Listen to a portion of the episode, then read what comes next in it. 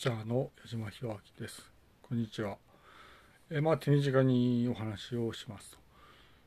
そうですね。まあまあ外食にまあ行ったんですが、外食に行ったところ、まあなんだろう。うん、まあおそらくですね。まあなんだろう。まああらゆる意味で空間が混在したかなと思いますね。まあなんであるかわからないんですが、まあ、レポートしてあげると、いわゆる外食に行ったらなんか空間が混在したということですね。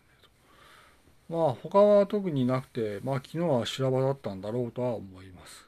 ただいわゆる太陽が天高く昇るときにね、いわゆる本当にまあ落ち着いてるのかなと、このように思います。まあ今日もまた夜が来るんだなと、このように思います。矢島弘明ピクチャーでした。ありがとうございました。失礼いたします。